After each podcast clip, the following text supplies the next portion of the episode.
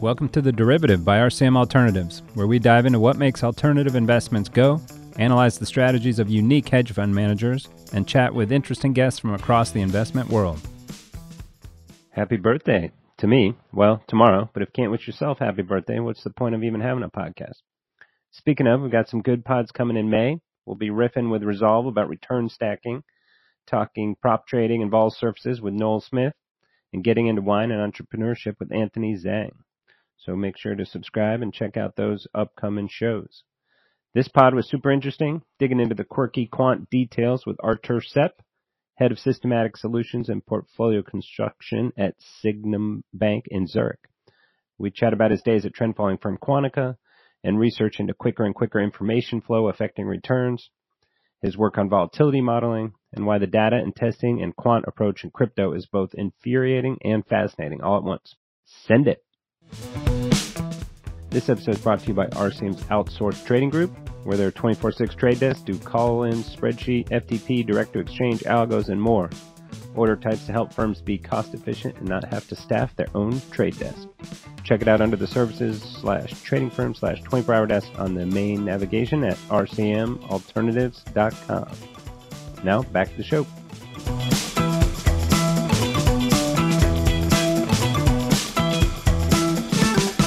All right, everyone, we're here with Artur Sepp, live from Switzerland. What part of Switzerland, Artur? Hi, everyone. I'm based in Zurich. Zurich, all right. And I got to ask, what's this little painting or drawing over your left shoulder there? Well, it's something, it's from Chagall. It's a favorite painting of my wife.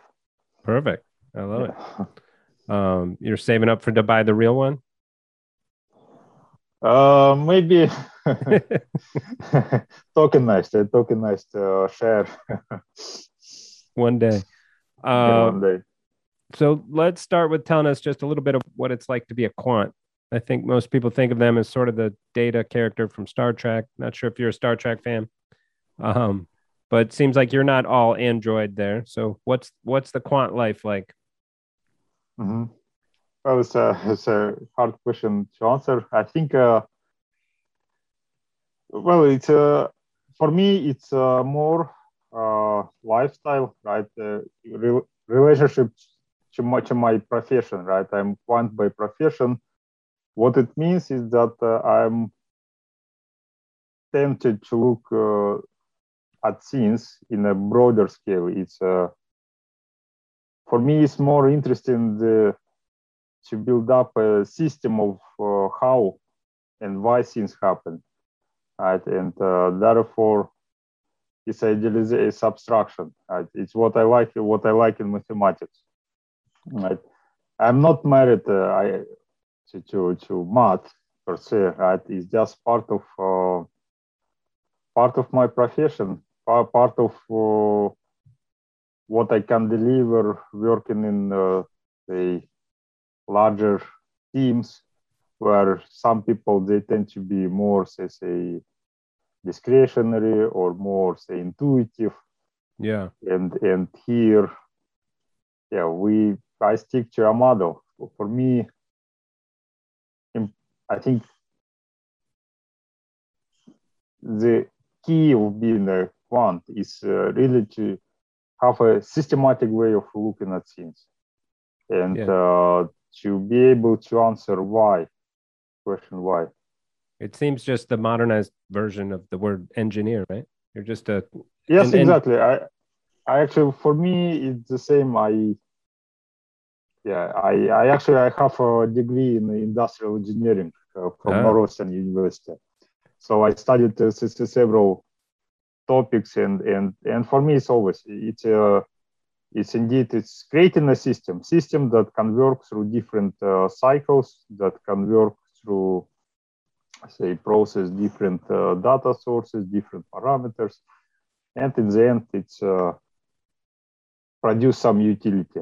Right. And I think that's the main engineering carryover is kind of to make it last too, right? For more than one purpose, to exist in more than one environment. Exactly. Yes. Actually, with this profession, what I like is almost I think I noticed already through I changed a few firms, few companies, but more or less what I do is the same. It has different names between, say, crypto, volatility, CTAs, but more or less it's it's almost the same. Not almost the same, but it can be attacked or approached with the same set of tools and set of approaches. And have you coded in the same language that whole time? Well, that's it's a good question.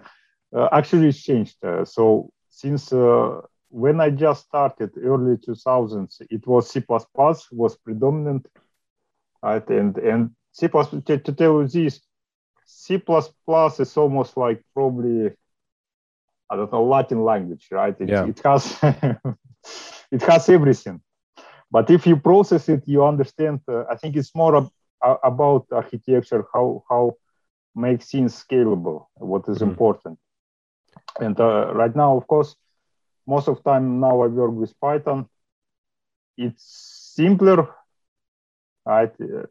But idea, I think when we talk about programming, ability to put mathematical formulas and data into code is a skill that does not depend on language. Something that you have to learn, right? Some old ones, especially the one that wants to work in industry, in asset management. But it's, say, language. It should not depend on language you choose. Yeah. And what came first for you, the interest in the statistics and probabilities and math, or the coding skill? Actually, it's a good point. Actually, as an undergraduate, I studied finance and economics. It was like very quantitative, right? But then we studied modern portfolio theory, like Markowitz and Black-Scholes. And at that time, I started to I was very curious because those were mathematical models that you could implement in that time in Excel and VBA. But then over time, I saw that it's very interesting. It's why I went to graduate program in statistics, but in between I got, after that I got PhD and I got 3 master's degrees. And yes, indeed, through all time, I did coding. I think it's important as, say, more people with applied, say, background. You always, mathematics is one way you make a hypothesis, you can create nice theories, but in the end, to apply things in practice, you need to do some experiments. Yeah. Right? And the experiments, it's using data and like running some outputs. And therefore, I think programming skills are important, and everyone nowadays, everyone who plans to get some sort of science degree should take enough time to learn this. Yeah, but it seems to me we're at a bit almost at a tipping point, right? Where you have some of these no-code platforms and things where the code can kind of create itself, especially like you said, for some of these math equations, that seems like a simple plug-in, for lack of a better term, right? Are we going to get to a point eventually where the coding is less important and the more important part is knowing how to apply and do the different testing and the different models on it? It's a valid point. I think yes and no. Nowadays, what I see in candidates, like say the one that I interview,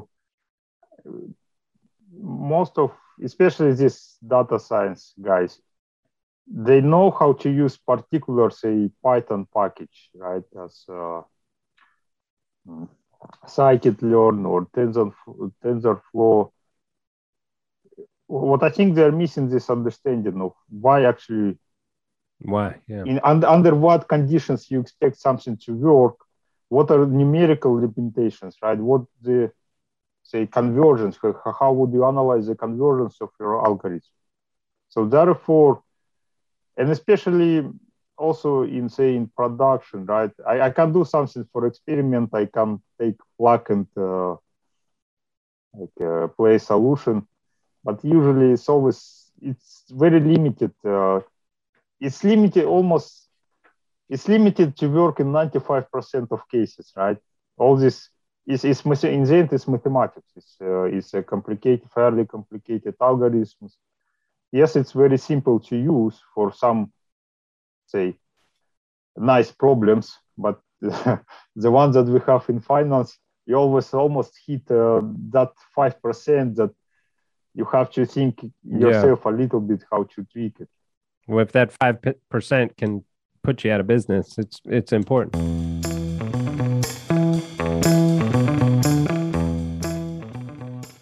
Moving on, can't have you on and not talk about trend, given what's going on in the world right now and given your time at Quantica. So part of me feels bad for you, right? You left Quantica in August of 21, which is right around the time trend started to go vertical. Do you look back and say, whoops, I shouldn't have left? Or do you see and kick yourself, or it's all good? All good. There are 2 points. So first of all, like CTAs, in particular trend following CTAs, cannot be timed, right? So don't try. You can enter, you can leave, or you can enter them all the time. Like, you cannot say, oh, yes, I left at that time. But of course, when I exited this before that, and actually last year, what was interesting, last year was very similar to this year. So almost also was short trend, like rates rose, right? We had a correction in rates, so all CTAs were short bonds, long commodities, agricultural especially, and flattish equities. But then around May, it's all went out, like it's all corrected, right? Trend reversed. So I wouldn't say that I went, like almost say, I can say I left at a local peak. Got it. And the second point, I have my own portfolio that more or less is CTA based, and so I still participate, and I think trend following for me is one of the best systematic strategies. It fits my mentality, and I like, say, in terms of diversification, in terms of say return potential. And say skewness. Yeah, it's one of the best stuff is out there, and I think for me there is no way I can kind of exit this, right? So I'm still now it seems you have the best of both worlds. Like, you're not dependent on it for your paycheck and for your investments. Now you can have some diversity in your exposures, right? Yes. So what was some of the most interesting trend research you did there? You were head of research, right? Yes. So you got any good stories of some of the cool stuff you did? Yes, it's interesting. As I said, CTAs is an interesting business because you have data, right? You conduct it like... Yeah, tons and tons of data. For example, for crypto, right, you have most cases is 2-3 years of data. And here we have data since, say, even tradable data for commodities since 1960s, right? And my research, one of the interesting parts, and also in line with our peers, is to see the deterioration of trend following since, say, 70s, 80s, 90s.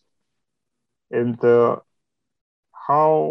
what are implications? So in 70s, 80s, even you had a transaction cost very high, you could run a short-term trend following system, meaning that your holding period on average would be maybe 2 weeks, less than 1 month, right? And you had stellar performance. It's almost was like an alpha strategy. It traded, turnover was high, transaction costs were high, but the statistical nature of markets, where you had these self-feeding cycles, They generated performance, say, depends on specification, but say between 2 and 3 sharp, right, up to mid-90s. Yeah. Then, of course, professional CTA started. The bigger guys, they started to enter the market around 90s, right? You had bigger players. Then, of course, it started to deteriorate. And the way to respond is, of course, to increase the trend, the scale. So your holding period would have to be around 1 month. Increase your holding period. Exactly. Yeah. Increase in some way, it's increasing the decay rate of your signal, right? So the decay, you always take some sort of a look back. Depends on what weighting you use, but you always depend on some history of, say, one week. Ideally, would be 1 week. Then you can adapt fast, right? If these conditions persist, you would adapt fast. Well, that's interesting. Unfortunately, real quick, if you're thinking of it in like terms of bars, right? So if I'm trading daily bars and the signal deteriorates after 500 bars or something. If I'm trading monthly bars, that's 500 months. I've greatly expanded the time till deterioration. Yeah. And it is also a good point. So with bars, you can think also how bars, like say, week over week, right? Ideal for trend following if bars kind of increase, right? You have a stair. They go up. Lower lows. Right? Yes, or down. Or right, vice versa. Yeah. Right? And what happens since 2000, and especially over the last decade, market change, right? You have like, say, market takes elevator down and then goes steps up, right? So you had a negative, and if it goes too much up, then it kind of, again, it's corrected.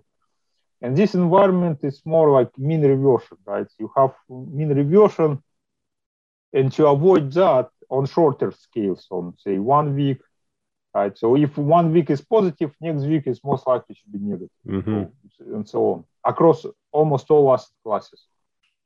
And this is difficult condition for trend following, because what you want is market persistency, the statistical persistency called positive autocorrelation. So this was one part that I found interesting. What was maybe unusual or...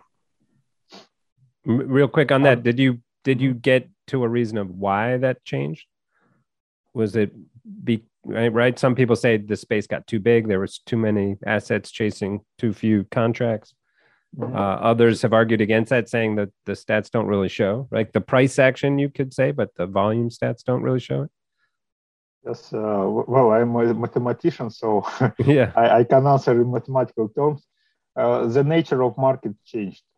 Before markets to be more like, there was more this positive autocorrelation, what I call that. Yeah. Probably it was a slow propagation of news, right? It would take a time that market would converge to equilibrium through several steps, through several weeks, or several days, several weeks. And therefore, by say kind of discovery, early discovery, you would be able still to participate. Yeah. And nowadays, especially over past decades, right? It's more like this kind of mean reversion where the news propagates very fast, market corrects very fast, and then the rest you have like kind of this positive trend, but it's not because it's positive, right? There is say QE programs or people getting into equities, right? This kind of not something that you want, right? Something persistent. Right? It starts to become more binary, just right. There's some new shift that just shifts the market from here to here, and then it's chopping along here. So yeah, that's interesting. That's right around the time the internet, obviously, then social media, then computers. So right, everything was just getting faster in terms of the market moving, news propagating, high frequency trading firms. So for you, not because trend following got too big, but rather the rest of the players got too much information, too quickly. Efficient, too fast, too efficient. Trading, especially in commodity markets, there is informed traders, right? There is bigger trading houses that could adjust very fast, much faster than, say, traditionally it would be, say, more clusters of smaller traders that would take longer time to adjust. Nowadays, you have few concentrated players that could move very fast in a way that is not tradable by like CTAs. But so then how do you explain the recent performance and how they keep going, right? So because they've lengthened it up. Yeah. Again, it's a narrative, right? It's we waited for a long time and trends were very good. It's a perfect environment because I think rates, 10-year UST rate, it was last August, it was 1.2. And then it went to almost like this straight line to now we have 2.7, right? Yeah. So it was 1.5. Like it's really, and correction didn't last more than 1 month. So it's a perfect environment where you get like increase. This is exactly what you want for a trend following. You increase shorts, and it goes your way. Right? A little bit at a time, you can move your stop up. Exactly. Yeah. And also with oil was very good. It was very good combination. Also oil. And oil also, I think the trend really strengthened mid-October. Right? We were under 60. And end of February, it was 130. And actually, and CTAs, I think, were long. I would say November, December. You didn't wait until 130, right? And after the correction, I think actually most of the guys must be flat. It was also good in terms of, say, portfolio diversification. When the correction in oil happened, right, rates went up. So actually, it was very smooth. Do you have any thoughts? I've long said on here that a lot of trend followers went long bias, added more equity beta, right? Exactly. To survive, because it was such a long period of nothingness that they had to do something to survive. And now those programs are kind of underperforming here. Exactly. Were you guys were you tempted in your research to say, hey, if we just made long bias, it would work a lot better? So the part that I know from other sources, I can tell you. So part of research, what also important framework I developed was carry. Right? It's and I tell you why it's important. So for futures carry, say for bonds, is very important. Carry, carry. The one that if your return from backwardation and contagion. So when commodities in backwardation, it means there are economic benefits of holding the asset. So, for example, for bonds, if it's and also commodities are always excess return. So, if I buy, say, 10-year treasury bond on a margin, I get the coupon that my carry is rate carry. I get the coupon and I pay funding rate.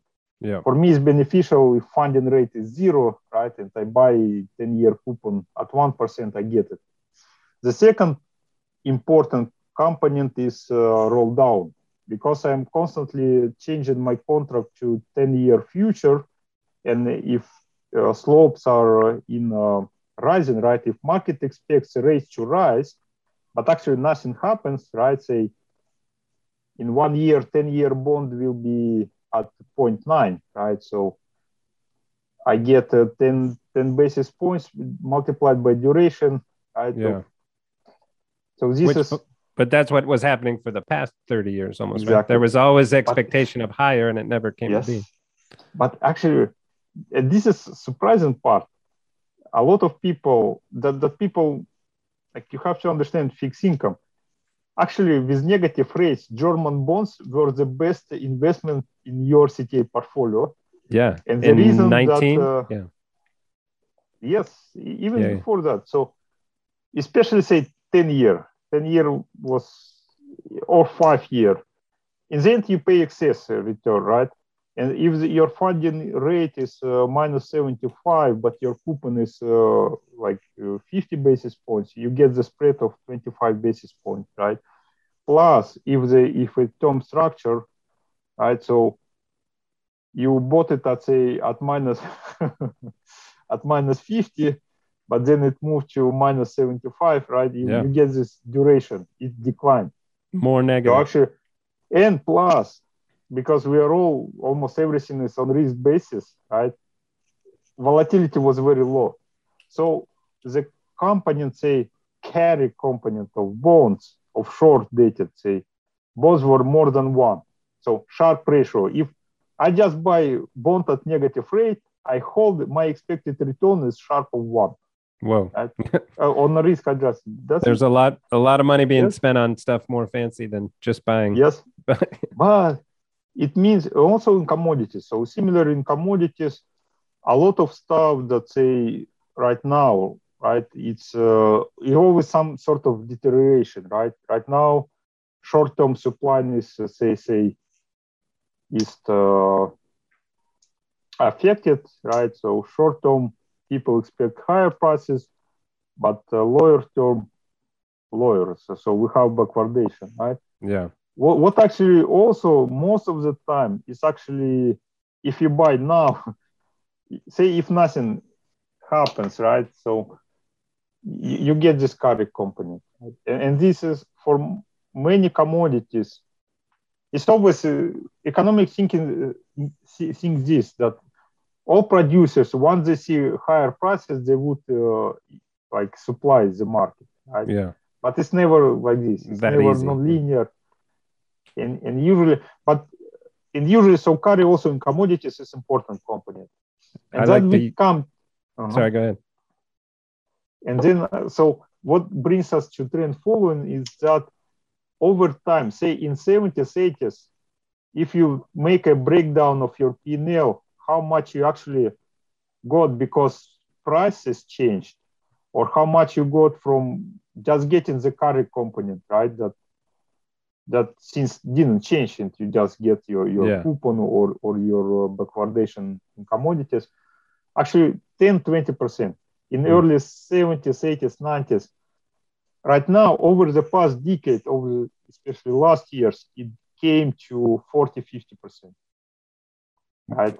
Say prior to the last year. Say so 70s and 80s, 20% of the profits were from carry, and 90s and 2000s, 80% of the profits from carry. No. Vice versa. 90s were still 20%. So okay, well, 90s were 20, 2030s, 2010s, 40%. Right? Got it. And this is the reason, exactly as you said, two components that holding periods increased. Right? And maybe not many CTAs even realize that you benefited a lot from past 10 years, most people were long bonds, and bonds didn't. Okay, there was, of course, we they benefited from falling rates, but it's not as big as say benefiting from this carry effect. More so benefiting from poor estimates on what the future would be, on that rates would be high. Exactly. And so, what do you make? Have you seen Roy Niederhofer's research on that? If you flip the chart, right, if bonds go on a 30-year rising interest rates, because of this carry, trend following might be flat to negative, right? It's not necessarily going to make the same money. Have you seen his piece? No, but I see the reasoning, and I tell you, actually why I'm positive now on trend following. As I said, I did a lot of long-term studies, and late 70s, early 80s were the best time for trend following because they were short. They were both short equities and bonds.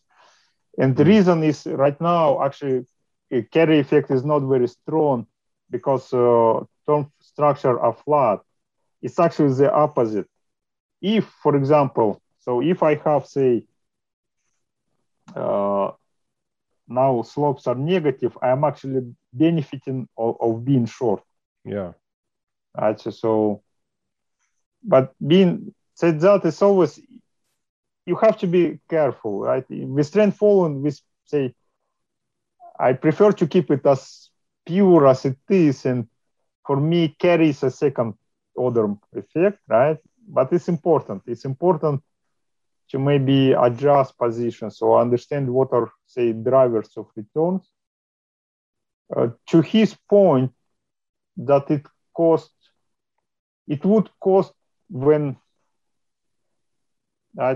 when say you short long-term bonds and your current rate is still very small, right? Yeah, that yeah. You would lose on this coupon carry, right? There is not much of roll down. That right now is term structure is flat.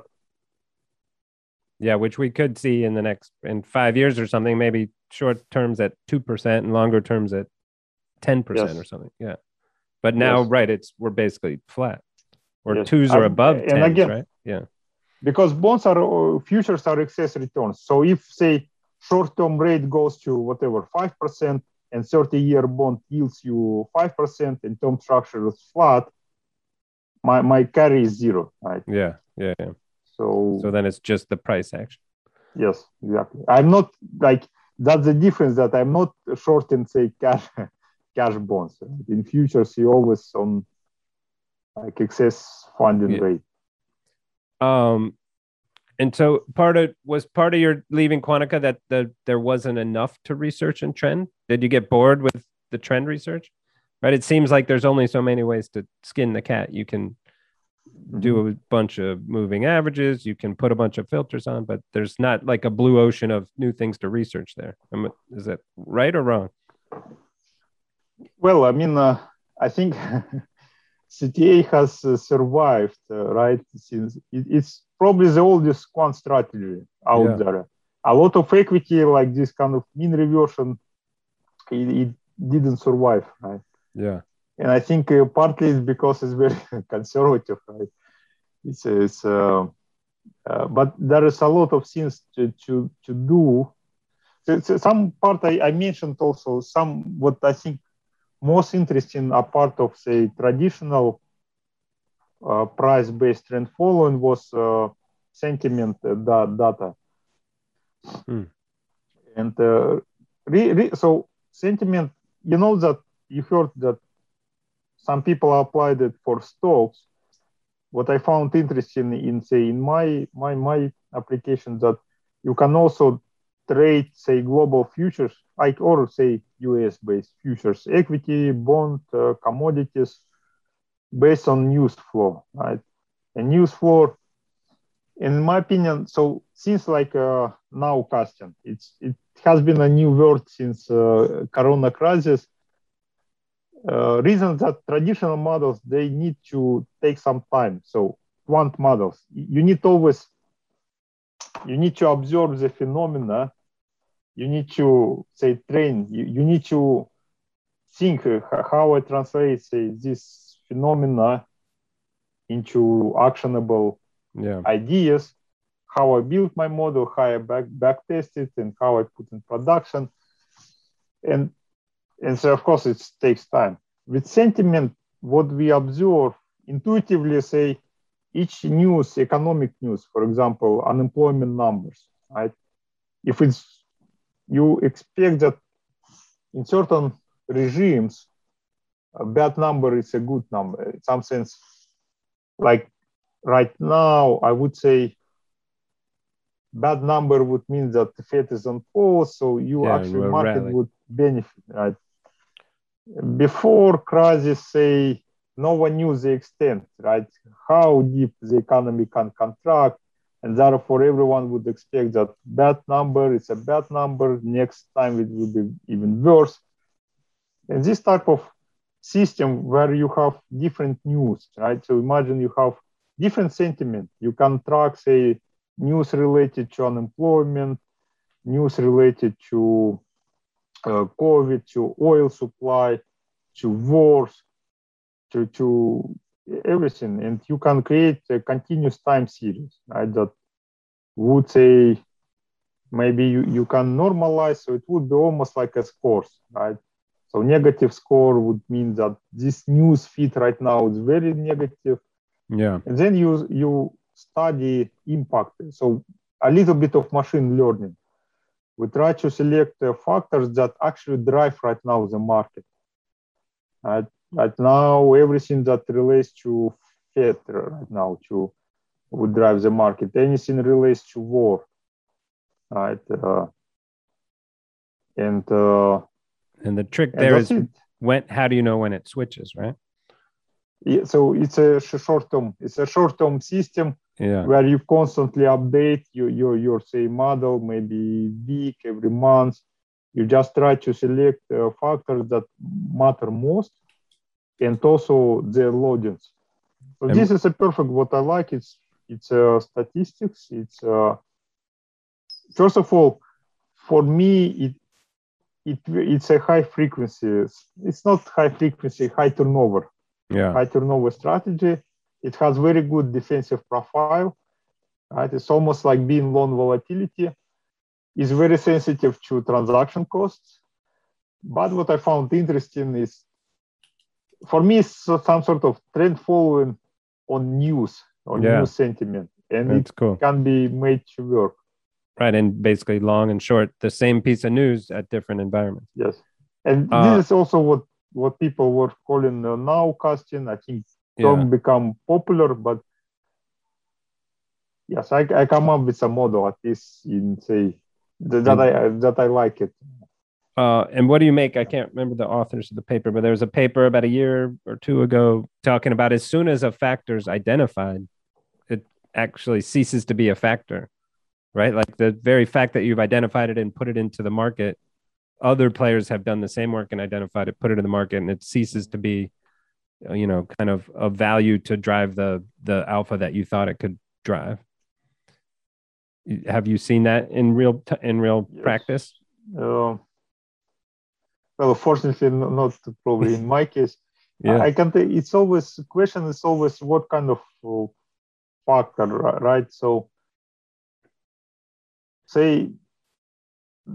most of academic literature, especially factor, it's very simplistic way. It's you find some sort of whatever fundamental or some sort of behavioral factor. You sort of build your rankings and then you put like some kind of duck testing, right?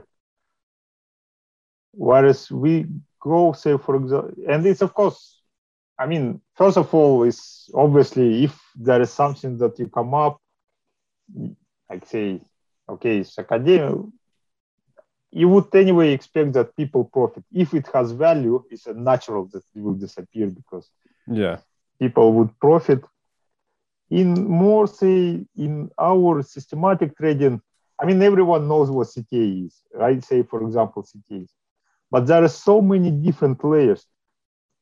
You cannot actually tell that it's a risk premium. It's a dynamic strategy that is more, say, the value is from rules, from applying the rules and from harvesting the beta. So for me, it's more like with sticking to it, right? The values from enduring.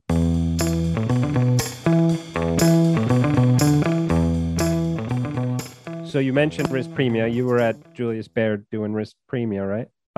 Yes, a bit. So dish the dirt for us on the pros and cons of risk premia strategies. To me, sometimes a little too simplistic. And like we just talked about, if everyone rushes into one on some bank platform, it's likely to stop working. What are your thoughts? Well, risk premium is because we have, say, fundamental factors like probably valuation. We have structural, like say, short volatility. That say it's more demand imbalances. In my opinion, you have to be very clever how you implement it. Right?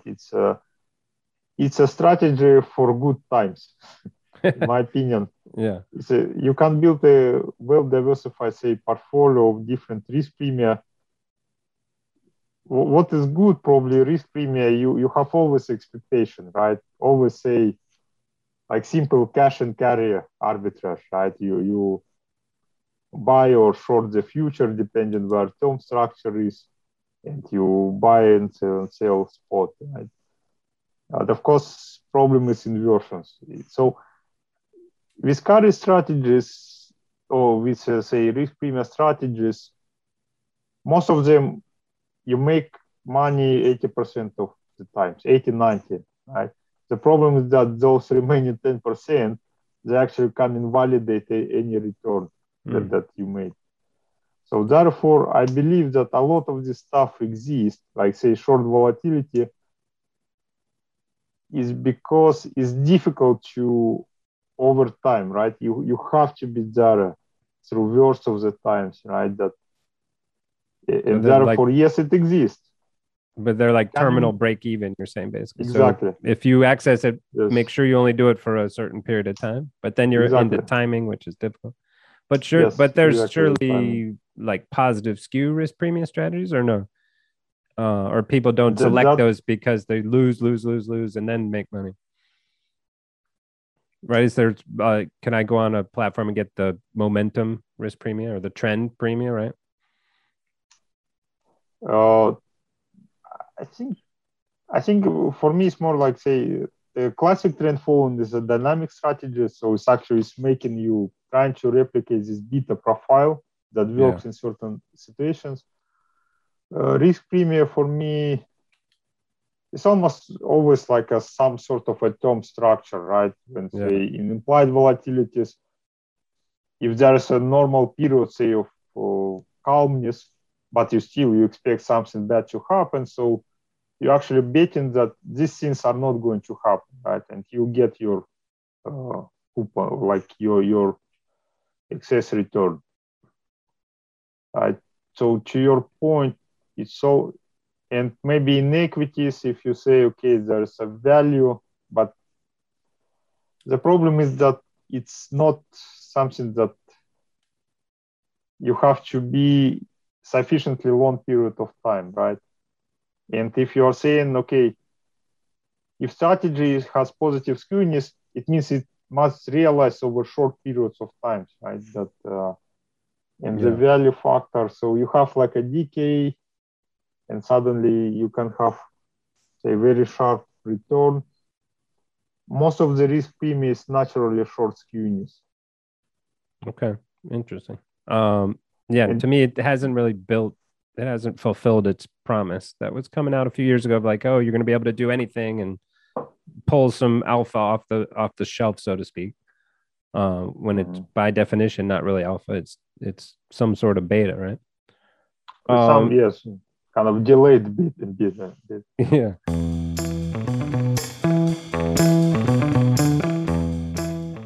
So let's move on to vol trading. You had your delta hedging paper way back on.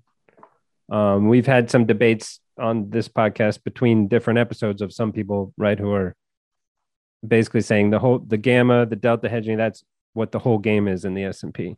And if you're not cued into where those levels are from the dealers, you're not gonna do so well. And other guys saying, yes, it's a factor, but it's very small, right? Maybe it's moving the S&P points at certain thing, but right, it's not causing it to move 50 handles or something. So take us through what you found in your paper and what your thoughts are on the whole dynamic, especially currently as options volume has exploded and whatnot.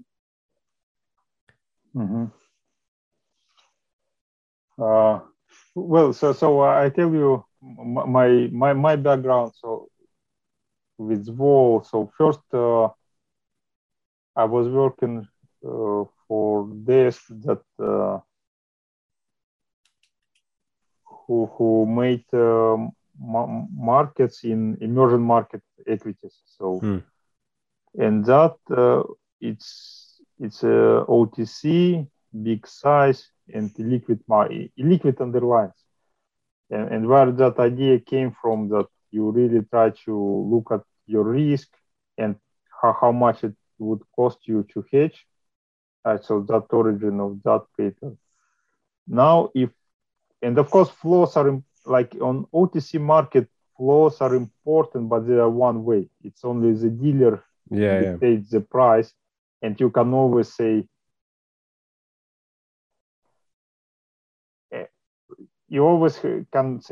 put your spreads high. But moreover, to the point, yes, your positioning creates feedback loops, and they are very strong. And most of the time, yes, it depends.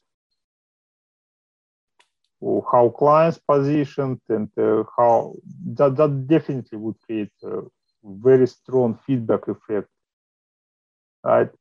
Going to S&P, I doubt. I think its market is too deep, and it's more positioning of market overall that matters rather than position of several dealers. Like, for example, what we had in February 2018 when Wallmageddon. Yeah. That it was, market was, everyone was short wall, right? It's, so I don't know if what dealers, yeah. Yeah, they, well, you could argue the S&P didn't really move all that much, even though vol exploded up, right? So yes, it was position of market, but some people believe in these levels. Yeah. For me, I think I thought this was more like, definitely flows are important for say, especially on a loan side, right? Like most of, for example, or traditionally, especially private banks, where clients are typically short volatility. So they sales through structured products to the bank, long dated options, or in return to some sort of kind of coupon, right?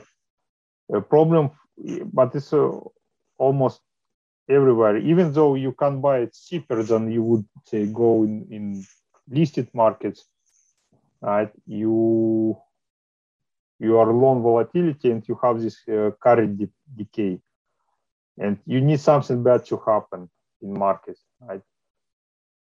That you need that flow. So to be long volatility, you somehow you need to be attached to a good flow of cheap volatility, or kind of, of your client's flow that's short the other side. Yes, exactly. You cannot just buy on markets. Like, for example, I would not assume that you would be able to profit systematically from being long S&P options unless you incorporate some sort of other information. And what your VIX blow up paper as well, what was the conclusion there on those products? We're having Vol Shares, who just launched the new VIX ETFs on either the week after or the week before you. But what are your thoughts on those products? Are they useful tools? Are they dangerous? I think they are very dangerous, because especially for retail, I mean, professional player, they would implement anyway through this kind of term structure. They would not be, of course, it's how they would have, you have to manage your margin call, right, or margins. But here it was product that was just wiped out, right? Like, it's, you just wipe out of equity. And I think, yes, people discuss, it was a feedback effect, because it closed, I think the reason was that it closed the end of the day, right? And price declined, and dealers, like well-known Swiss banks, they had to liquidate their short position in a 15-minute period when markets, like, cash was closed, futures was open, and that really created some crazy liquidity effect that product blew out. Right, and I think it, so. Go ahead. Statistically, I think it was high convexity event. That S&P dropped like -4%, -5%, and VIX almost double. Yeah.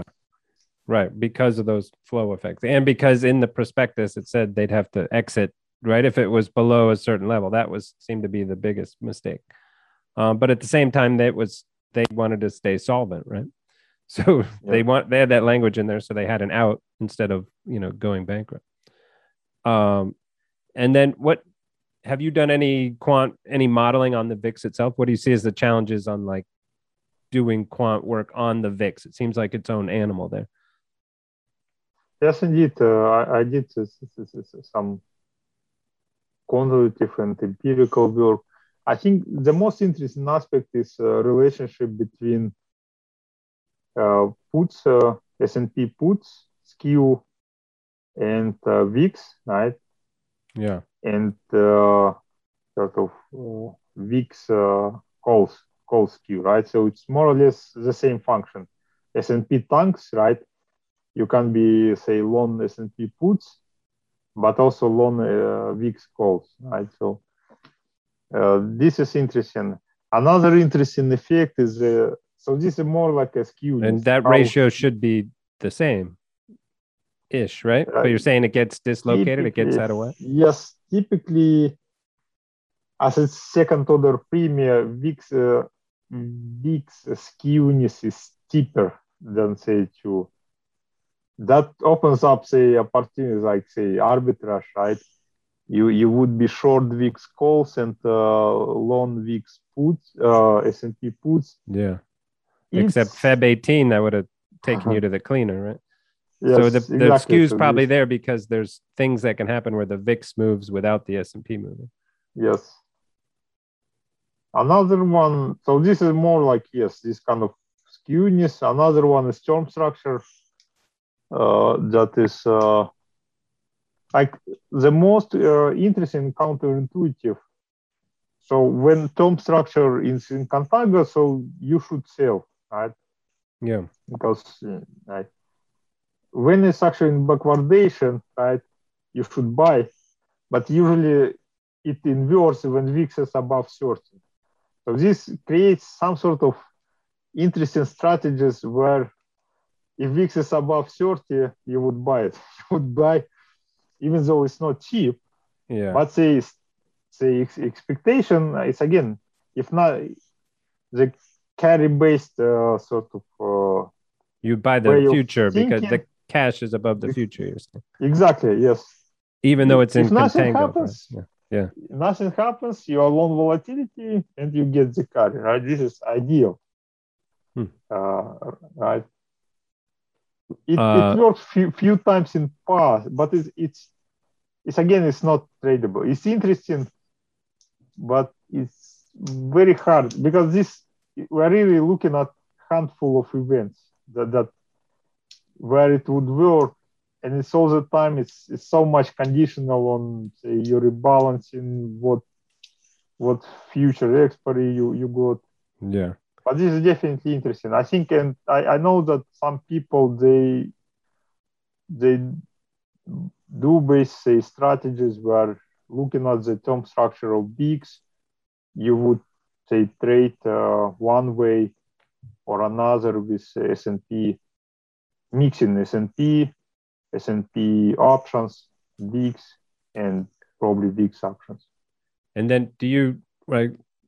Tie in a little bit of machine learning, like if there's so few of those big spikes, right? Like how do you do any valuable backtest or research of, right? Do you have enough data on those big spikes to make it statistically significant, your research? No, that's the point that you cannot make, it's really like I saw in backtest of this kind of long volatility, it's really, you make money at 2 or 3 points, right?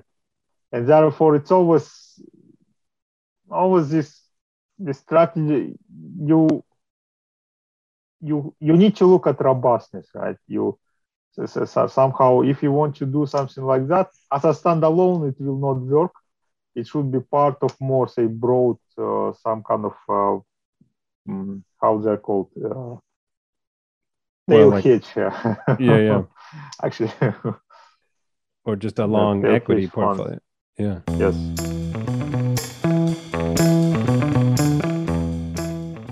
Okay, let's move on finally to your new gig at Sygnum. Am I saying that correct? Sygnum? Yes, Sygnum. So tell us what you're doing there, why you joined, and all the goods. Mm-hmm.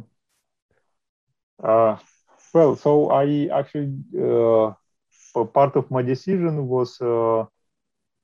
a new book. So I have a bookshelf and there is some mathematical methods, expected returns, so risk premia, active portfolio management, and then there is a new one that is blockchain and distributed ledger. That's your book? It's not, unfortunately, not mine, not yet at least. It's Alex Lipton. He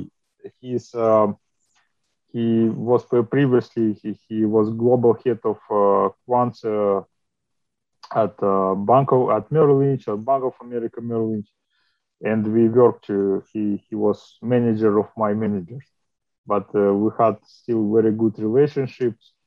And I saw he moved to blockchain like a few years back, and then I was following here and there his publications. Last year, we decided to start to work more closely, like DeFi applications, so automated market makers, stuff like that. And so I kind of got interested. I still have, say, my reservation about where this all is in go, but it's interesting. It's developing fast. And when I saw opportunity at Sygnum, I already had some feet in this area. I said, okay, that's it. I should go. And they're Zurich based there? Zurich, yes. So Zurich is a digital bank. We do a lot of things like tokenization, custody, but also sort of traditional asset management. So digital banks, all crypto, or has some fiat? Has good old-fashioned francs and dollars as well? Like you can hold cash, but all activities are devoted to crypto. Got it. Especially on the investment side. And so we just talked about the craziness of modeling VIX. Now take us through the craziness of doing some quant modeling on crypto. Yes, that's a perfect. Unfortunately, I cannot share my screen, but I tell you one. It's very interesting, say, piece of figure that I want to show to everyone. Yeah. So part of my role, I created. Database of all tokens, all protocol tokens or coins that were traded over time. And traded anywhere, any place? Traded anywhere, yes. Yeah. So we work with several data providers. So they all have this data. It's just a lot of stuff changed over time. You have different names, different tickers, but I did work and I have more than 5,000 different stuff that traded.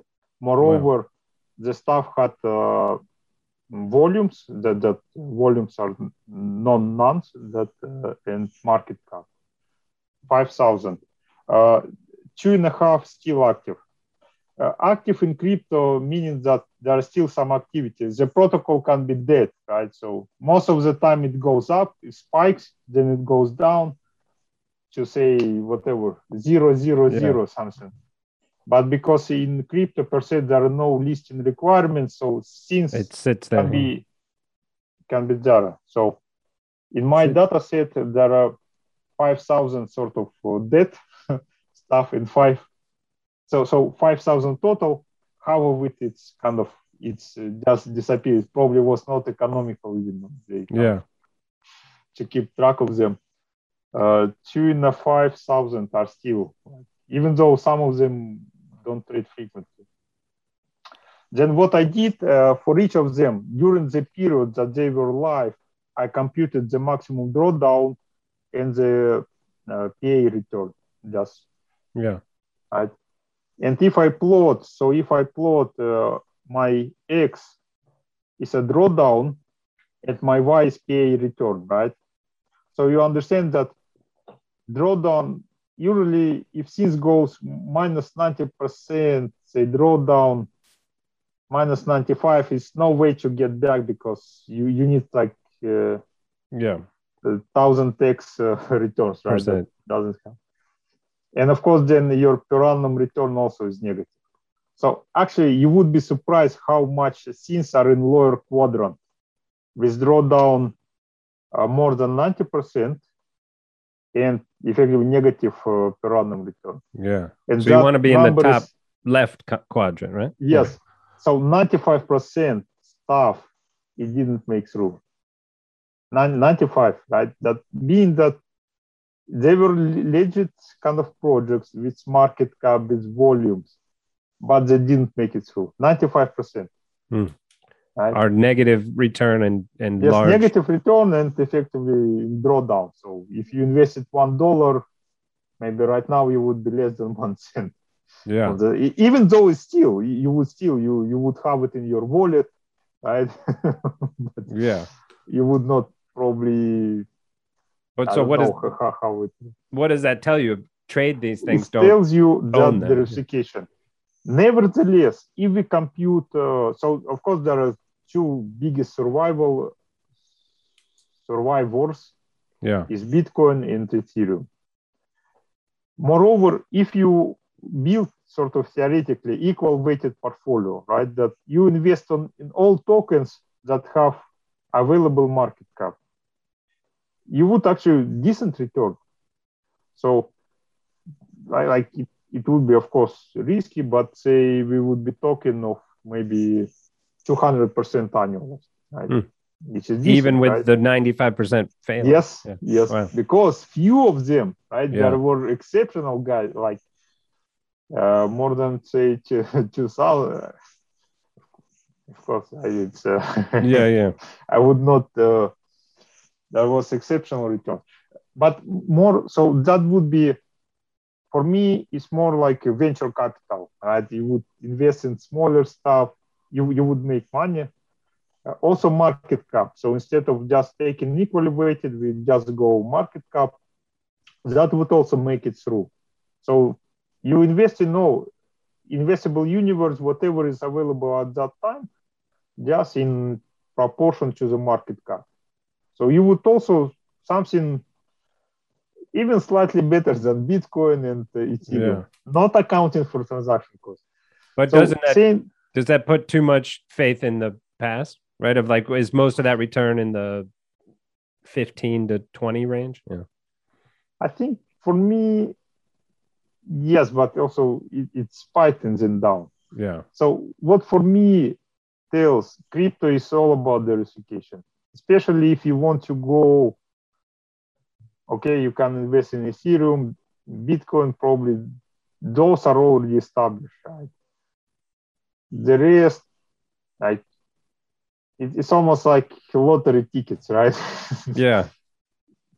Don't buy, if you think that it's kind of, everything will explode, crypto industry. No, just go buy lottery tickets. Instead. The same type of. It happens faster, right?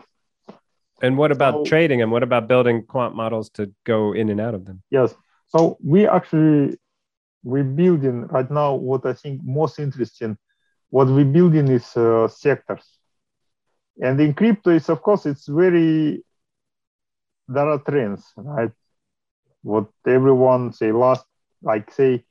beginning of last year was DeFi, then was Metaverse, NFTs, Web3.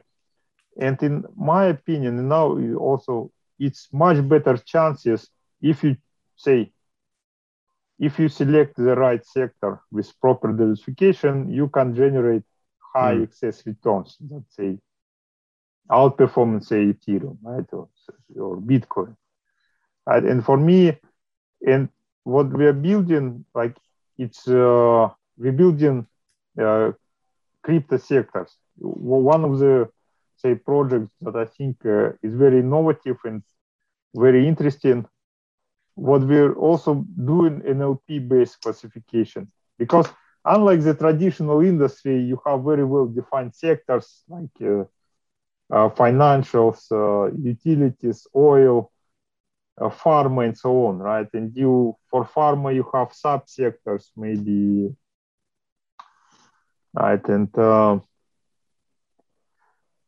in crypto, there is nothing like this exists. So people know, say, DeFi sector, they can define, right? Like maybe Web3, you can define, but subsectors of Web3 are difficult to define. right? And where what we do is NLP. And what's your take on Web3? There's a lot of hot takes that it's kind of a scam and just made up. Yes. Yes. So, Web3. I mean, well, Web3 layer zero, what is called layer zero, is Polkadot, ICP, Atom. These are more almost like a foundational layers to create blockchain. So to create a distributed chain of interconnected blockchain, right? And important is that those are more almost like a programs where you could replace the protocol, change the source code, and it would preserve the existing application, right? Mm. As you know, with blockchain, with Bitcoin, you have this fork version. When something happens that algorithm or protocol cannot develop, or there is some very big conflict where it cannot be resolved, right? With, say, blocks, some kind of either fraudulent or some logical failure that you have to fork. You have to create restart a new copy of your blockchain. With layer zero avoids it. And it's a platform to create DApps, digital applications. So all kind of maybe DeFi, NFT, gaming, they can be built seamlessly on these platforms. So therefore, this part is definitely the top ones that they will survive, right? That I definitely don't think it's a... And from an investor standpoint, though, I've heard before, right? Like it's like getting paid to own the HTTPS protocol, right? Or all of that stuff. So it's similar to that. We're saying you could own a piece of that protocol and get paid every time it gets used? Or is it more programming language that we're just going to build things on? This one would be more programming language, right? But, and the protocols themselves that would generate the utility, like the apps, applications that build, they would generate utilities through transaction cost, but but that seems to be the knock on all this too, of like nobody wants to pay all these gas fees and all these transaction costs in the new environment. What's the solution there? Yes, that is the point where where I'm a bit skeptical on DeFi on this sense that there is not economic utility yet created for, say, DeFi. For Web3 in relationship to Metaverse, to gaming, NFTs, these things are like, say, it's a gaming, right? People play to play. Yeah. So these are natural. Why I personally actually I believe in Metaverse, not say more of this, because it doesn't have a clear competitor in traditional space, right?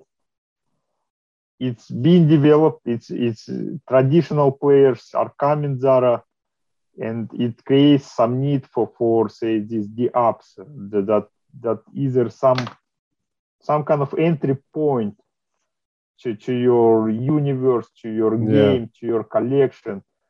And what's an example of that? Like I could bring my virtual currency across games or something, right? Spend it in this game, spend it in that game, use it in this metaverse.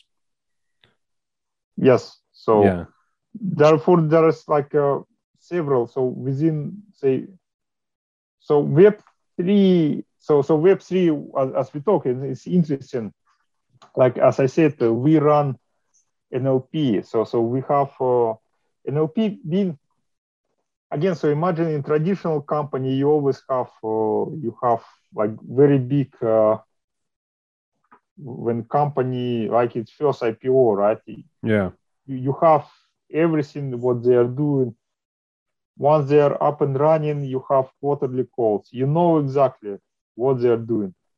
In this space, in crypto space, zero, right? You have Bitcoin white paper is 10 pages or 11. This is what they do. Yeah. Most of the protocols.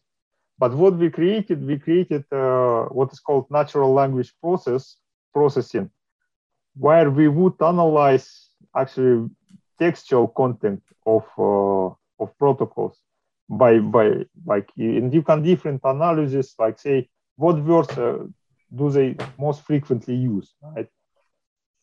And that information, once you have that information, you can say build clusters, right? More or less, we can identify say Web3, and we can create some clusters. And so, for example, Web3, so layer 0, the one that we said that used to build application layers, the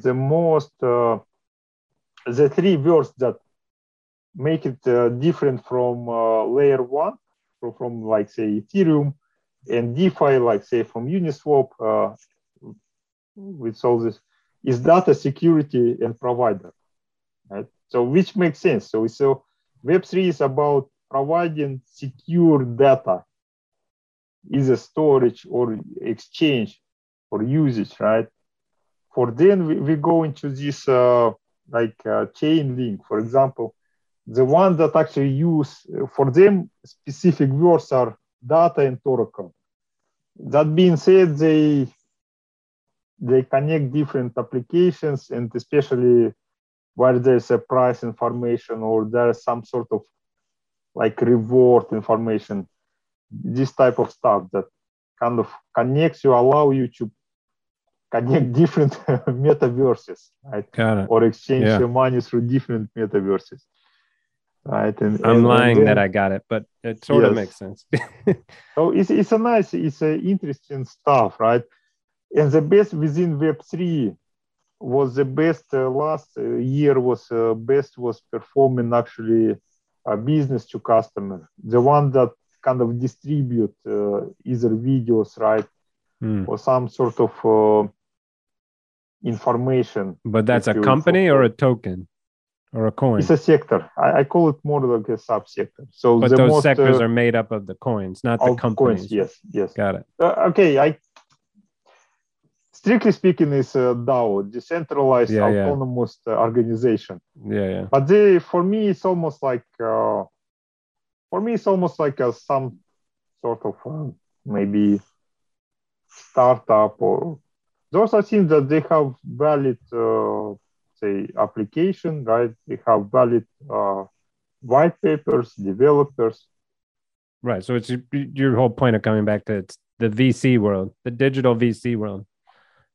Who knows who the winners are going to be? Choose a sector, diversify market cap, either volume, market cap, a lot of it, especially biggest challenge for building a systematic solution is really data. I spend much more than I imagined that I want to. Data on cleaning, on understanding differences between different providers. And there's no standard for like their APIs to pull the data. Yeah. So you're in the Wild West there. And then how many exchanges are there that you've identified? Trading application is another thing. Yeah. Usually I would always. Fundamental data is important. At least this kind of screening that at least there's a white paper, you can compare it, you can identify it, and you have market cap that some protocols actually they may overstate, understate. So you need to have different ways of comparing actually outliers, right? Picking outliers, then accounting for volumes. Especially once we build up a scalable asset management solution.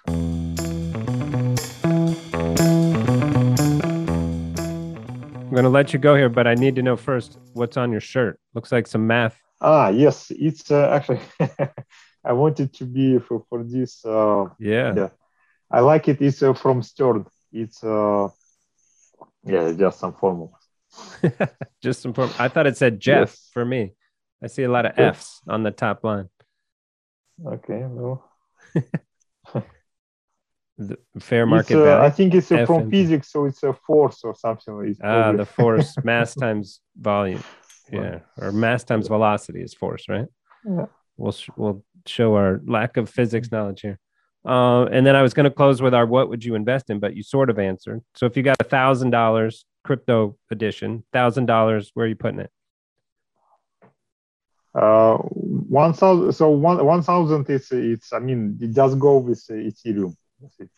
Ethereum. I mean, all with right. Bitcoin, you probably want max for your buck. So I think Ethereum will outperform Bitcoin. And now if I 100x that, so I'm 100,000. 100x, then I would go a little bit more like, say, sector-based or broad market, but a little bit with, like what I said, some fundamental ways, even as simple as market cap.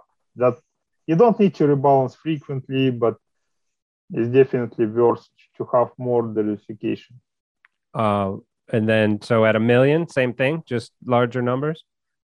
At $1 million, yes, I would do the same.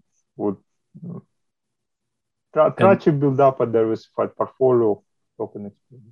And then $100 million in crypto. Does that scare you? Yeah, that scares me. That's a good. So actually, that I would this. For example, at Sygnum, we actually have different pockets of investing. So we have venture capital. So of course, part of should go. Venture capital is the highest risk, highest return potential. Mm-hmm. Then we have, say, fund of funds. We are also building up systematic strategies that say, but most of the stuff, say, to invest in crypto, you need to have long beta exposure. You cannot do shorts, right? It's not a market that where you would benefit. So that being said, really? Even with the past 2 years and some of these drastic spikes lower? No. Too hard to grab? Difficult to short. First of all, you can only short, say, safely is Bitcoin and Ethereum. The rest are very hard. Right? It's not, say... You'd be paying 80% borrow rate or something? Yeah. Yes. So going back to... So fund of fund or some systematic strategies. We also have yield. So... more some sort of arbitrage, right? There are different ways, either staking, also like arbitrage, say cash and carry arbitrage, which more or less the same, and also some beta, like pure beta exposure. And so last bit on the, you mentioned the staking and the yield farming, like is that even further a field than traditional finance, right? Like the coins are one thing, but that seems to be, what are your hesitations there? What have you seen that scares you there? What excites you there? Mm-hmm. I think, so what excites you, of course, they offer rates higher than say traditional finance. Although I think it's definitely a protocol risk, wallet risk. So those, I mean, you're basically, it's an unsecured loan, right? Yes. So that's the arguments against is like, hey, you could do an unsecured loan on people's cars and stuff and get high rates also. So it seems to me some of the arguments against are you're getting unsecured loans at rates lower than they should be. Yes. But we'll let people argue that one. All right, Artur, any last thoughts? You're on Twitter there and your blog post too, right? Tell everyone where they can find you. Yes, people can find me on Twitter. I try to be active. I actually nowadays I think there is a lot of useful information, right? Yes. Yeah, drop me email. I'll do what's your Twitter handle? We'll put it in the links too. Artur Sepp. All right. ArturSepp. Yes. Quick. I went down to the office yesterday, which is near the Board of Trade there, and I parked in what's called the Traders Self Park. It's from 40 years ago, right, where people would trade when they went to the Board of Trade and did the hand-to-hand combat trading. So the elevator buttons are all like gold, wheat, T-bills, euro dollars, right? They're all the floors are named after futures trades. So I took a picture that and tweeted it out, and it's like going on 3,000 likes. I'm like, I'll put out some well thought out thread or something intelligent, and it gets 2 likes and one retweet. You take a picture of an elevator buttons and it gets 3,000 likes. So Twitter's a weird place. Not that anyone needed to know that. And then what's the blog? Yes, also my blog, I forgot. So I think as we spoke a little bit at the beginning, for me, quant research is my passion. So I really separate. There is my profession that makes something that creates, say, utility, but I also, it's more like a passion where I spend more time, say, understanding how things work. So yeah, using either maybe more technical stuff or maybe more something beyond.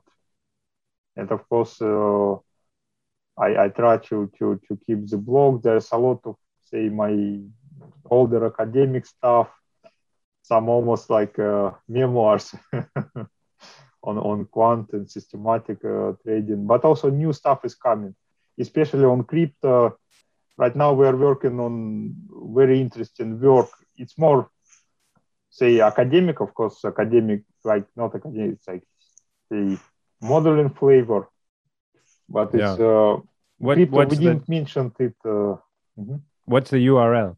We'll send people there. We'll put it in the show notes, but tell the listeners. My website is also ArturSepp.com. Easy. You got the best ones. It's nice having a unique name, right? Yeah. All right, Artur, thanks so much. I'll let you go enjoy your evening there. My last question, when you moved your head, I saw a picture of, is that your kids in ski goggles? Yes, exactly. It's, nice. Where do you ski? It's my wife.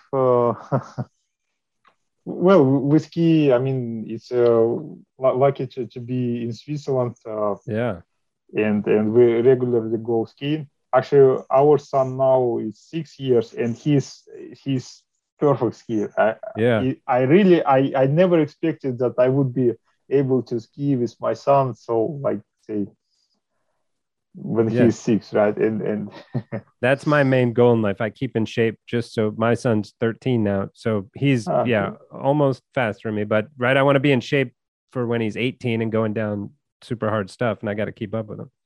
So, well, that's my motivation. Keep you.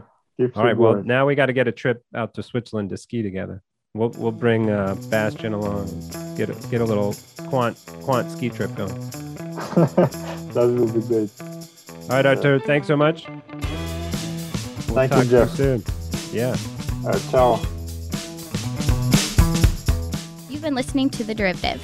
Links from this episode will be in the episode description of this channel. Follow us on Twitter at RCMAlts and visit our website to read our blog or subscribe to our newsletter at RCMAlts.com. If you liked our show, introduce a friend and show them how to subscribe. And be sure to leave comments. We'd love to hear from you. This podcast is provided for informational purposes only and should not be relied upon as legal, business, investment, or tax advice. All opinions expressed by podcast participants are solely their own opinions and do not necessarily reflect the opinions of RCM Alternatives, their affiliates, or companies featured. Due to industry regulations, participants on this podcast are instructed not to make specific trade recommendations nor reference past or potential profits, and listeners are reminded that managed futures, commodity trading, and other alternative investments are complex and carry a risk of substantial losses. As such, they are not suitable for all investors.